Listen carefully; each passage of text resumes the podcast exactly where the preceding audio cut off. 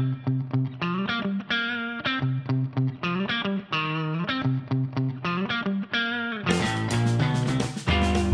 Brazilian Creative Learning Network started as a dream. Leo Burd, who is a researcher at the Lifelong Kindergarten Group at MIT Media Lab.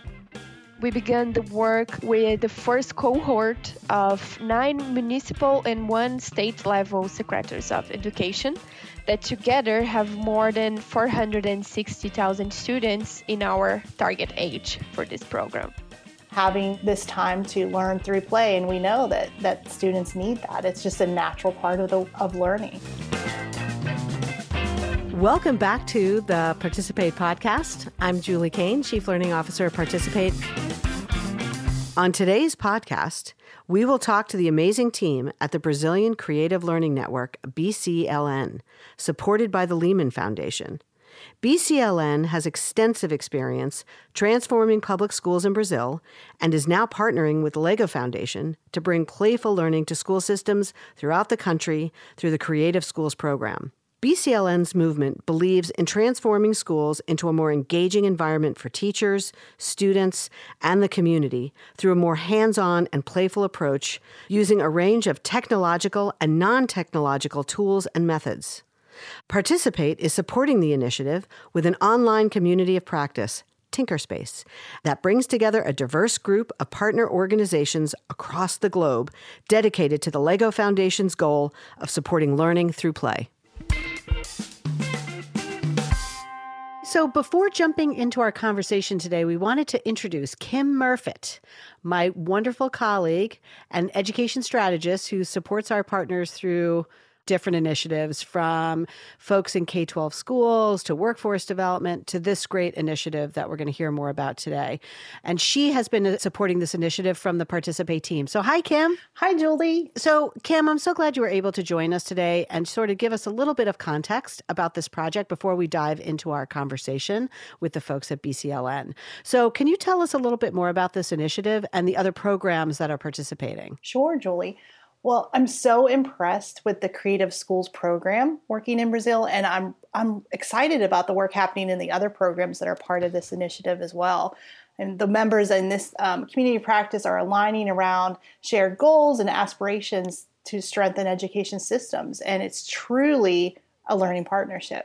And as we know, things look completely different than they did prior to the pandemic. So many organizations, I mean, everywhere, are having to think creatively about the ways that they're approaching projects and working with others, and especially during times when it's not possible to be, to be physically together. Yeah. So there's had to be a great deal of flexibility, iteration, creative thinking. Yeah. So that's that's also been a part of this this initiative as well. Mm-hmm.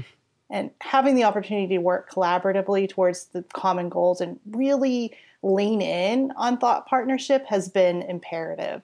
So these members are exchanging knowledge and insights and good practices as they work along, but they're also gaining so much from being able to collaborate around the challenges and lessons learned from the diverse national context that they're working within. While there certainly are commonalities, things can look so different from one place to another.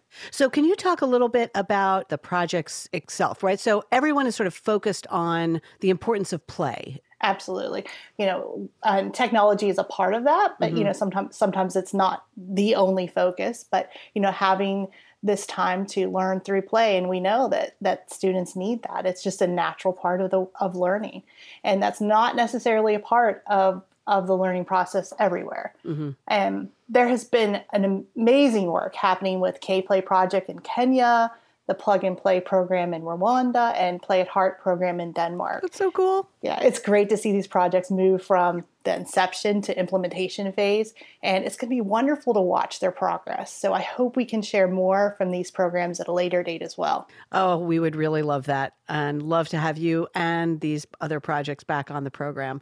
Okay, thanks so much, Kim. And we're going to get started with our conversation with BCLN. So stay tuned. Today, I'm going to be talking to two incredible folks that we are working with, and they are leading the charge at the Brazilian Creative Learning Network. And I'm going to let them introduce themselves. Gabriela? Thank you, Julie.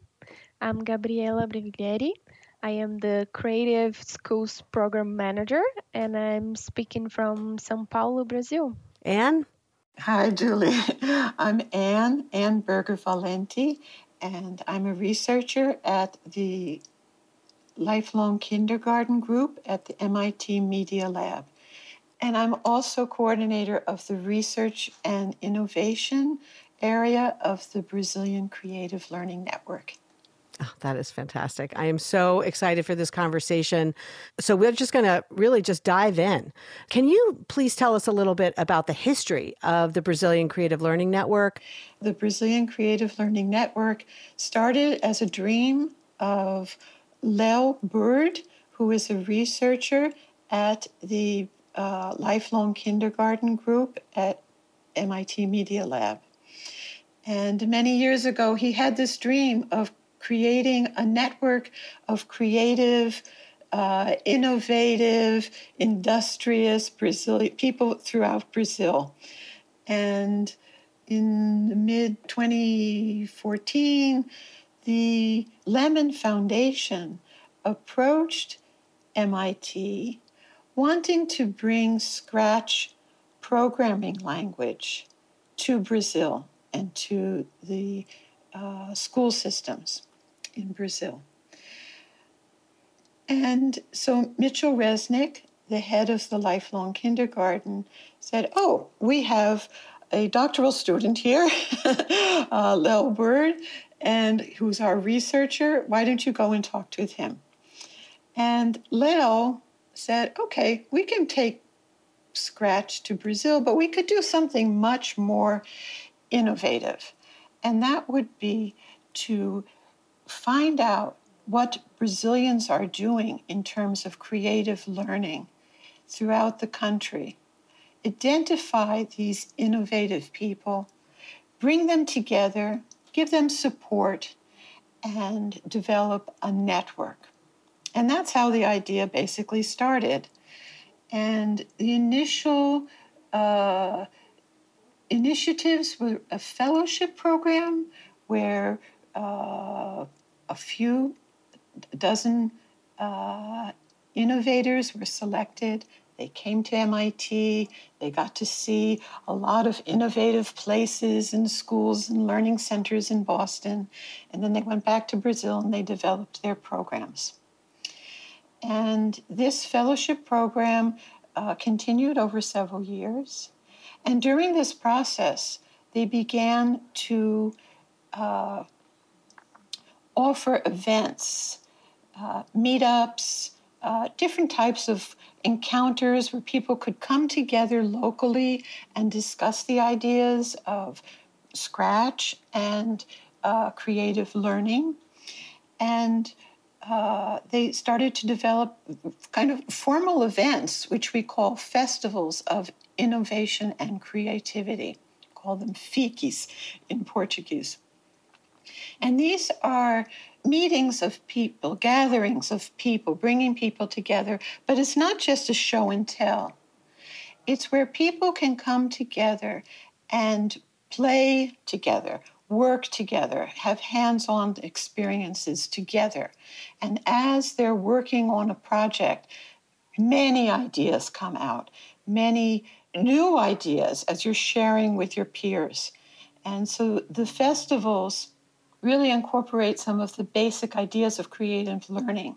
Um, which are the we call the four P's of creative learning projects, passion, peers, and play. So, over the years, uh, these events have grown, the fellowship grew, the number of members grew, went from original listserv of you know 30 people. We now have over 4,000 people in our network, and um, up until the COVID pandemic, we had regular face to face encounters where we could bring people together in national events and local events.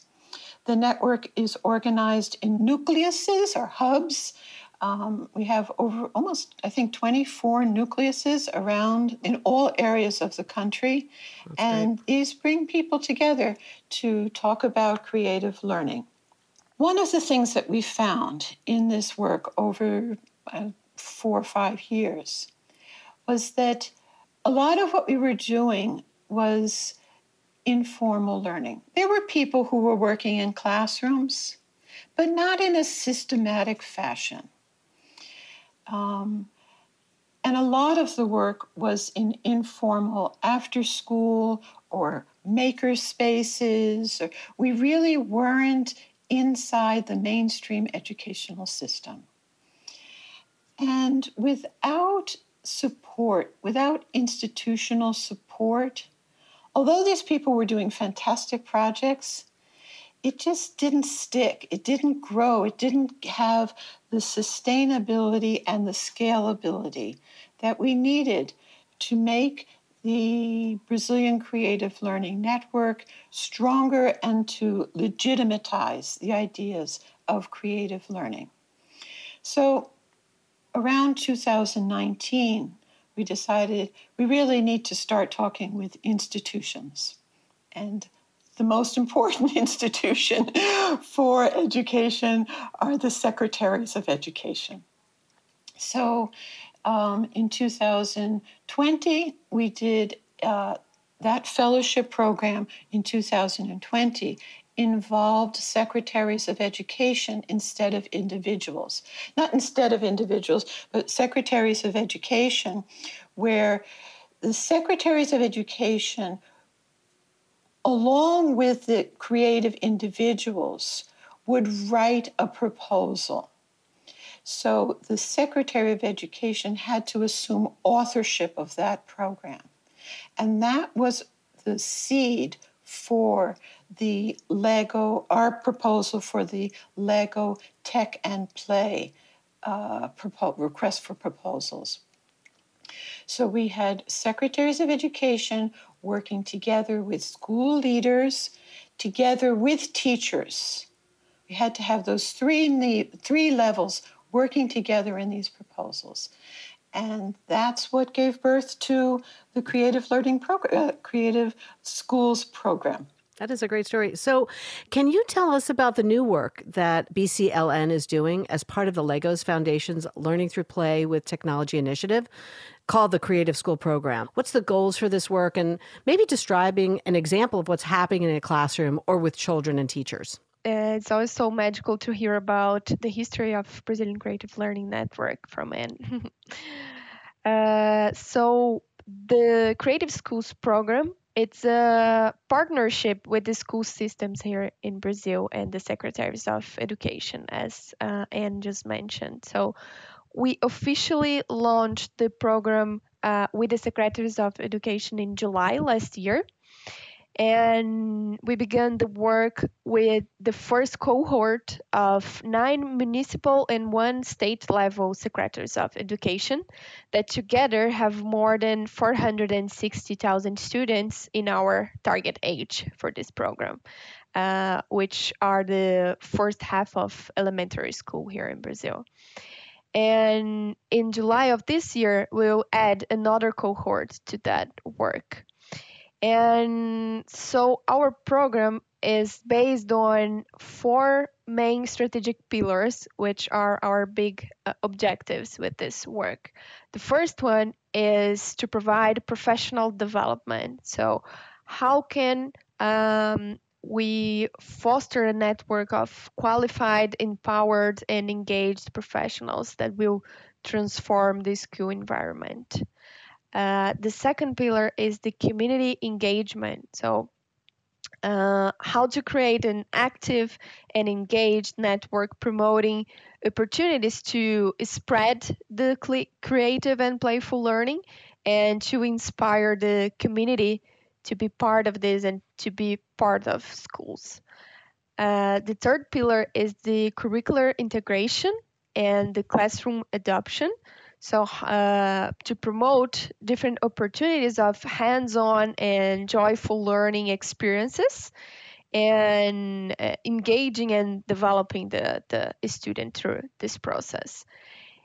And the fourth pillar is the advocacy and awareness for creative learning. So, uh, talking about resources, supporting conditions, uh, recognition practices, uh, good practices, and public policies that can support all of this work in a managing level.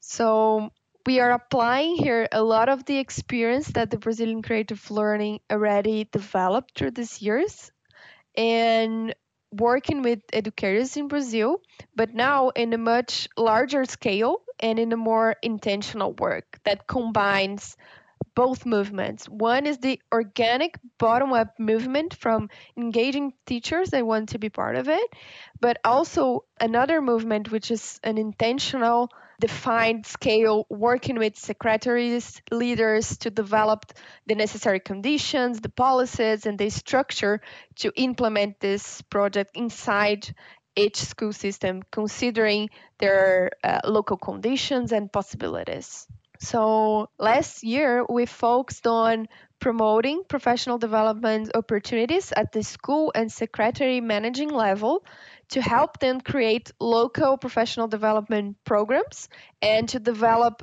um, the internal training capacity that they need to expand this work in 2022. And in parallel to that, we promoted open campaigns and events to introduce uh, teachers to creative and playful learning and to foster this uh, community engagement, uh, to foster peer learning and experimentation through our webinars, uh, workshops, meetups, and all of the different resources that we also provide for the secretaries, such as an activity gallery, community area in our uh, portal, uh, supporting materials, a virtual environment of learning. So we had to last year to adapt a lot of our work for the virtual environment too. So there are a lot of new uh, features and resources that we uh, created to support them in this period too. So, what's really interesting about what you described to me sounds like this almost connected learning ecosystem where the project really started in informal learning spaces and then kind of pushed into these formal schools to have a more systemic impact. Are you finding those connections between informal and formal learning environments through the BCLN? Is that working well, or is the focus really on the schools primarily? So we are finding a lot of uh, opportunities for this curriculum integration and how could we connect all of these experiences and all of this creative learning into the competences that we want to develop um, in a, a, a basic curriculum. And I think one important thing of this project is how can we learn from what the school systems are already doing in terms of good practices and connect these good practices and people's uh, uh, to share all of these different experiences. Yeah, Anne, did you want to add there? I think this, this shift from informal education to formal education isn't easy. Mm-hmm. And we're resisting the informal education a little bit, mm-hmm. emphasizing the formal education. Because what happens is when creative learning gets put in the classroom, it's used as a prize for Friday afternoon after. after the kids have completed the unit right. in a very traditional way, then they can do something fun on Friday afternoon. So we really want teachers to think about redesigning their curriculum where they start with a project. And through the project, they develop the essential ideas that are part of the curriculum. Um, but the motivation, mm-hmm. the curiosity, the questions come at the beginning through the development of a project. Where are you now with the Creative Schools program, and what data are you gathering to inform current and future plans? The pandemic has had a huge effect on the way that we've been able to implement the program in Tech and Play so far. We've just completed the first cycle, uh, first six months of implementation, and children weren't in schools in any systematic fashion. um, right. So, Brazilian Creative Learning Network is based on bringing people together around hands on activities, sharing experiences, reflecting on them. And it's it's very people oriented. It's really bringing people together and and uh, sitting around a table. So we've had to change our whole approach to professional development by going online. That has also forced us to lower our expectations in terms of what we could do in the schools. In this first cycle has been primarily on the secretaries of education, their uh, professional development team, and a few leaders within the school, within the actual schools. You know, getting them revved up and, and learning a little bit about creative mm-hmm. learning. Mm-hmm. This really puts our methodology, turns it upside down. Because in a normal situation, yeah. we would have started the program having kids doing things in the classroom with teachers um, and then those yeah. that excitement bubbles up to the higher levels. So it's really put a damper on the way what we've been able to do in this initial first cycle of the program. So can you tell us what you've learned from taking the BCLN in this new direction? We are learning a lot in terms of the internal structures of secretaries of education and one challenge is that each secretary of education has its own characteristics and that has to be respected. So working through their channels, uh, their communication channels, and the way they speak to their teachers. It's it's challenging, but it's the only way to sustainable scalability.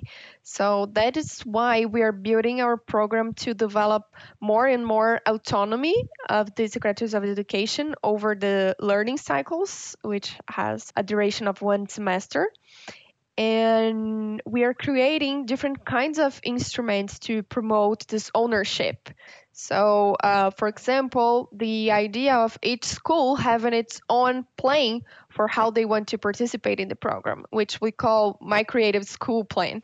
So, in this plan, they look at uh, which opportunities could be added from what we are offering or from what what they are learning about creative learning that could be incorporated into the initiatives that the school already has. So looking at the different uh, dimensions like the organization of their spaces, uh, activities to promote the engagement of the families and the broader community, um, create space for peer learning inside the schools um, to share the practice and etc. So um, I think the process of creating these elements of autonomy have taught us a lot about how to engage the schools and the secretaries of education to actively participate in this process with us.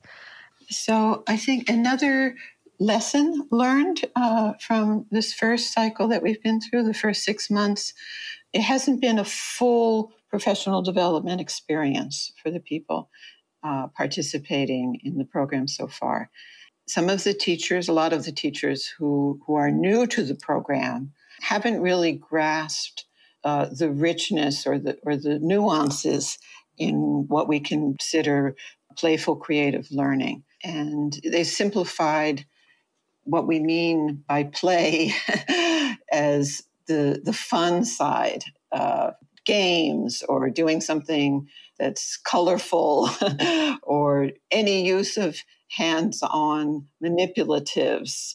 In some cases, it's creative learning is any activity that's done where you're not using the blackboard.